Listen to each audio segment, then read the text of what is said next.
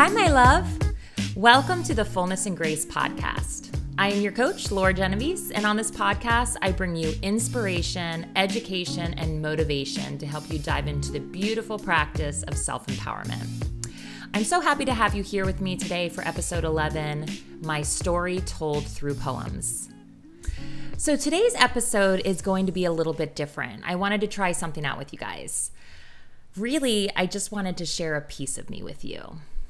So, as you know, I am a coach who focuses on self empowerment. And a big reason why I'm so passionate about self empowerment is because my life and my story started out with me as very lost and devastated and broken.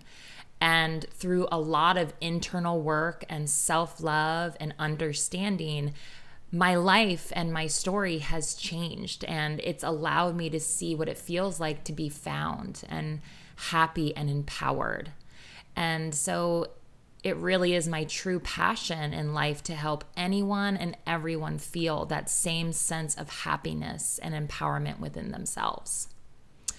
So, a little fun fact about me I've always loved to write. When I was younger, I would write poems as an outlet for myself and my feelings. And then as I've gotten older, I've continued writing as a way to express my love and my thoughts and my understanding of myself and of the world.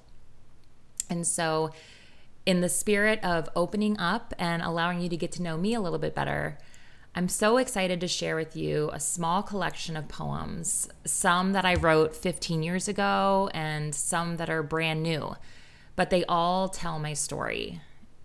Part one shares my struggle after losing my mom and just how lost and broken I was as an individual for a long time.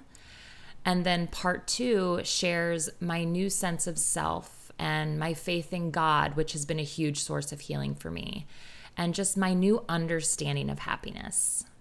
I hope you enjoy it. Part one A Heart That Was Lost.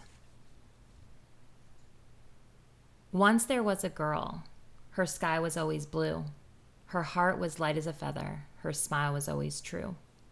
She lived in a home on top of a hill. The home was safe and strong. The tempo was soft, the lyrics were sweet, Unforgettable was the sound of her song. The garden was filled with wild flowers, the grass was always green. The sun was shining even at night. It was comfort like you've never seen. One day there was a rainstorm that blew against her door. It came crashing in, blowing all around, destroying her home from before. The storm, it passed, she went outside. She couldn't believe the sight. The flowers were broken, the grass was black. The sky was dark as night. The girl, she started crying. She fell down to her knees. There was no more melody playing. She couldn't even feel the breeze. She tried to plant the flowers with love, but they never seemed to bloom. She tried to water the grass back green, but it stayed the color of gloom. She went inside and bowed her head, her voice unable to speak. She knew it was the end of that life as a tear fell down her cheek.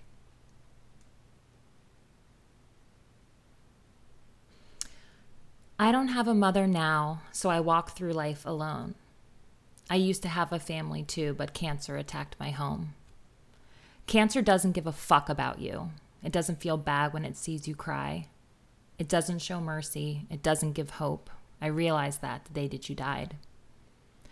I'm sorry you couldn't fight away the cancer. It lived inside you and grew and complained.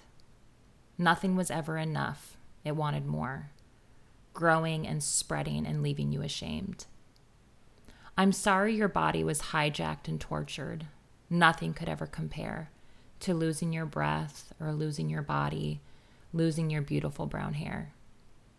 If I could have anything, I'd take revenge so I can show cancer how it feels to lose its home. I wouldn't kill cancer, I'd kill its mother so cancer can feel what it's like to live broken and alone. I'm sitting on the metro right now, taking it into the city. Sometimes I wish I could get on the metro and just never get off until I was far, far away. Not run away, but just go. Find a new place. a place where I'm completely unknown, a place where I can be whoever I want to be, a place where I can be myself. I know I can be that person in the place I am now, but it's hard sometimes. It gets exhausting when there's more distraction than support, when there's more confusion than certainty. Maybe one day that place will be more clear to me. Maybe instead of a place I'm searching for, it will be where I am. It will be who I am. It will be a place within myself. Every morning she wakes up praying that her legs will have feeling again, as if they're paralyzed, she can't move. Every time she looks in the mirror, she prays she'll see her reflection again, as if she's invisible, she can't see. Part two A Heart That Was Found. I'm giving my dreams a heartbeat. I'm finally letting them breathe. I am supporting them and giving them confidence. I'm telling them that I believe. They started out real soft and tender, unable to stand alone. Now they are growing, reaching for the distance. They're finally ready to leave home.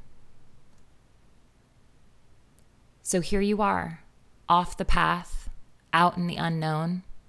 You can hear their voices, you can see their lights, but can't seem to find the way back.